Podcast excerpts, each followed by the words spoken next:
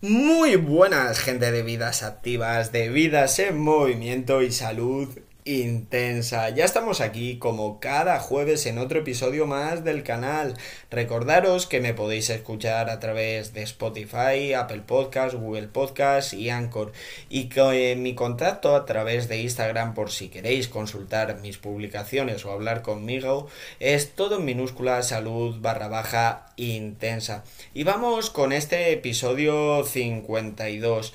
cincuenta y dos episodios ya, ¿eh? No sé si lo sabéis, pero un año son cincuenta y dos semanas, con lo cual podemos decir que llevamos ya un año de episodios. Realmente el primer episodio fue el seis de junio de dos mil veintiuno. Todavía queda un poquito para ese año físico y, y literal, pero digamos que al tener cincuenta y dos semanas es un año emitiendo capítulos de continuo. Y es que el otro día me preguntan cómo se me ocurren las ideas, los, la, los temas de conversación, el de qué hablar en el podcast. Y digo, pues mira, surgen sencillamente, yo no he inventado nada, surgen del día a día. Veo cualquier cosa y digo, ah, mira, ese tema es interesante para comentarlo. Por ejemplo, hace poco publiqué un episodio de ejercicios de cadena abierta y cadena cerrada, y cómo me surgió la idea. Estaba entrenando con mi compi y estaba haciendo un ejercicio de prensa y empecé a pensar, digo, esto es cadena abierta, es cadena cerrada, porque claro, los dos pies los tienen apoyo, pero está separándose la articulación distal, y digo, voy a trastear de eso, y al final, después de mucho informarme, hice el episodio. Con lo cual los temas surgen día a día, incluso en conversaciones con los compis del trabajo. Eso, la verdad es que al final surge todo, yo no he inventado nada, y bueno, os lo dejo como reflexión. Y vamos con el tema de hoy, que es cómo estructurar un plato de comida de forma correcta y coherente. Y dicho esto, puestas las cartas sobre la mesa, empezamos. Para llevar una alimentación saludable, ni mucho menos es necesario contar calorías ni pesar la comida, pero sí hay que tener una estructura, y de eso vamos a hablar hoy, de cómo ser capaces de estructurar un plato, siempre teniendo en cuenta que tiene que cubrir todas nuestras necesidades de macronutrientes y micronutrientes, y que los productos que usemos estén lo más cercanos a su estado natural posible. Y evidentemente he dicho que no hay que pesar la comida, no es necesario, pero tengo que destacar que si quiero hilar muy fino, ir a un porcentaje de grasa realmente bajo, pongamos para un seis por ciento, o culturistas que van a competir que están incluso en un porcentaje más bajo, entonces ya tenemos que pesar, contar calorías, medir todos nuestros macronutrientes, porque tenemos que tener en cuenta que estamos hilando muy fino, o que queremos ganar ese kilo de masa muscular que nos falta para completar eh, una zona. Eso ya es hilar bastante fino, y para esto lo siento. Igual hay gente que no piensa y, como yo, pero creo que es necesario medir hasta el último gramo y hasta la última caloría, porque al final es lo que te va a dar resultados. Pero para la gente en general no es necesario ni pesar, ni medir calorías, ni medir macronutrientes. Simplemente hace falta el, senti- el sentido común y utilizar productos naturales, y con esto va a ir de sobra. Vamos a conseguir ese objetivo de llevar una vida más saludable, de tener más energía, de poder entrenar mejor y de vernos mejor, obviamente. Y bueno, vamos con este plato. Vamos a pensar un plato de un tamaño medio, ¿vale? Tengo que matizar antes lo de las cantidades. Eh, la nutrición es prueba y error. Esto funciona así. Si yo quiero perder peso y estoy siguiendo unas pautas de alimentación con productos de calidad y no bajo peso, pues es evidente que el problema es que estoy comiendo demasiado. A lo que me refiero con prueba y error es que, a cada su que cada sujeto es diferente, cada metabolismo es un mundo. Es cierto que podemos establecer patrones comunes a todos, más o menos, pues en torno al gasto calórico de un hombre, dos mil kilocalorías de base al día. Bueno, esto es relativo por, como digo, cada cuerpo es un mundo y cada nivel de actividad, cada entrenamiento afecta de una forma a una persona y otra. Por eso hay que ir probando. Por ejemplo, si quiero perder peso, voy probando. Que no bajo peso, pues bajo sencillamente el, la cantidad de alimentos. Y bueno, no me enrollo más con esto. Y vamos a pensar en un plato, un plato de tamaño medio. Vamos a matizar que el plato tiene que ser plato llano. Que, y que no sea un plato rebosante, porque claro, si yo estoy pensando en un plato en mi cabeza, pero voy a poner una montaña de comida, igual eh, me excedo un poco, ¿vale? Una cantidad de altura del plato normal. Creo que esto se entiende. Y bueno, lo primero que vamos a hacer con este plato de tamaño medio eh, es poner cincuenta por ciento de verduras. Medio plato tiene que ser de verduras, ya sean de hoja verde o, por ejemplo, eh, una col o tomate me valdría, eh, judías verdes, coliflor, brócoli, lechuga, una ensalada podría valer, que ojito con las ensaladas porque son muy tramposas. Lo que no me vale ni de broma, por ejemplo, son el maíz. El maíz no es una verdura. De hecho, piensa en una palomita. Eh, ¿tú una palomita la incluirías como verdura? Pues al final, al fin y al cabo, eh, la palomita es el maíz cocinado. Una verdura, pese a que la cocines, sigue siendo verdura. Con lo cual, si tú una palomita no la consideras una verdura, tampoco lo hagas con el maíz.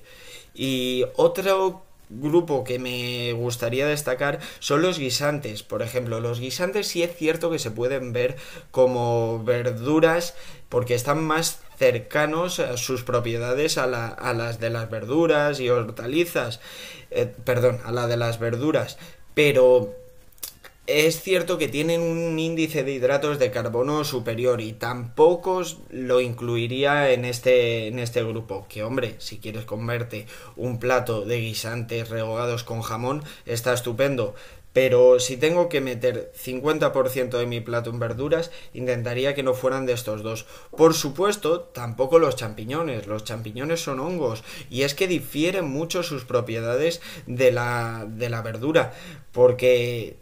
Primero, el porcentaje de agua es mucho ma mayor. Al cocinarse se quedan mucho más reducidos y el aporte calórico y nutricional es menor. Con lo cual no me vendrían ni los champiñones, ni las setas. Eso no cuenta como verduras. ¿Qué contaría como verduras? Pues lo que ya he dicho. Tomate, lechuga, pepino, calabacín, coliflor, brócoli, col o repollo... Todas, todas estas. ¿Qué nos va a aportar esto? Nos va a aportar sobre todo vitaminas, micronutrientes, sales. Nos va a hidratar porque la verdura, al contener tanta agua, contribuye a nuestra hidratación y aparte nos va a aportar saciedad. Si quiero perder peso, esto es fundamental, que nos aporte la mitad del plato gran saciedad. Bueno...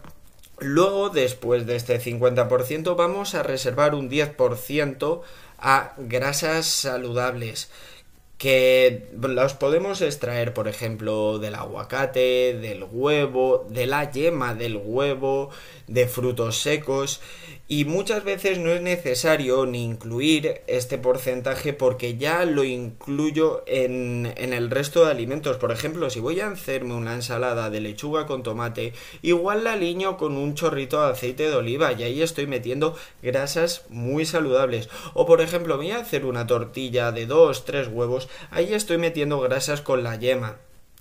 O por ejemplo, el queso, si estoy incluyendo quesos, también aparte de meter proteínas, estoy metiendo grasa butírica, grasa saludable, con lo cual es un grupo que sí le podemos destinar un porcentaje pequeño del plato, el diez por ciento, pero que igual, según el alimento de, los otras, de las otras secciones del plato, ya incluye la grasa. O, por ejemplo, si voy a meter proteína mediante el salmón, incluir el salmón tiene grasas saludables, con lo cual no me haría falta incluirlo.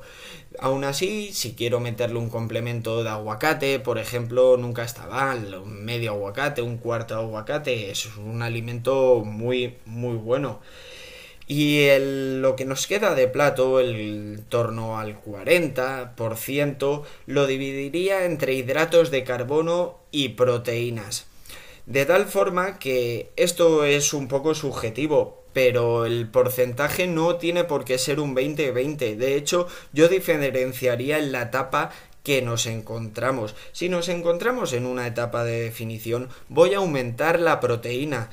Porque sí, la proteína siempre es importante, todos los macronutrientes son, son esenciales para llevar una correcta salud, pero en una etapa de definición la proteína se vuelve más fundamental todavía, porque es lo que va a hacer, junto al entrenamiento de fuerza, que no perdamos masa muscular, que el peso que perdamos sea peso graso. Y es muy importante mantener la masa muscular porque al final es salud, y si estamos reduciendo peso es para vernos mejor y sentirnos mejor, y con menos masa muscular ni nos vamos a ver ni nos vamos a sentir mejor. Con lo cual, por ejemplo, estoy en una pérdida de peso, yo de este cuarenta por ciento, el veinticinco por ciento lo metería en proteína. Y si estoy en una base fase de volumen, de este cuarenta por ciento el veinticinco por ciento lo metería en hidratos de carbono y el quince por ciento en proteína. ¿Por qué en una fase de volumen reduzco la proteína? Porque estamos en superávit, con lo cual mantener la masa muscular es mucho más sencillo, y sin embargo aumento mi ingesta, mi ingesta de hidratos de carbono porque son, es el macronutriente que nos da energía fácil, que nos da energía un poquito más rápida, con lo cual nos va a permitir hacer un entrenamiento más duro, levantar más peso, meter más intensidad, más volumen de repeticiones. Con lo cual, si estoy haciendo una fase de volumen, igual me compensa aumentar los hidratos de carbono de, del plato, porque va a aumentar mi rendimiento. Como ejemplos, vamos otra vez con las proteínas. Como ejemplos de proteínas, ah, todas las carnes, pescados, ya sean carnes magras como el pollo o el pavo, o carnes quizá no tan limpias como la ternera, que también no, nos podría valer y aparte nos aporta algo de, de grasa, eh, proteínas también del queso, proteínas como hemos dicho por ejemplo de pescados como el salmón, que aparte te, te aporta grasas saludables, y huevos. Esto es básico, es muy importante comer huevos, es el superalimento. Hombre, si eres vegano y en tu dieta no está incluido, pues bueno, siempre hay otras formas de incluirlo.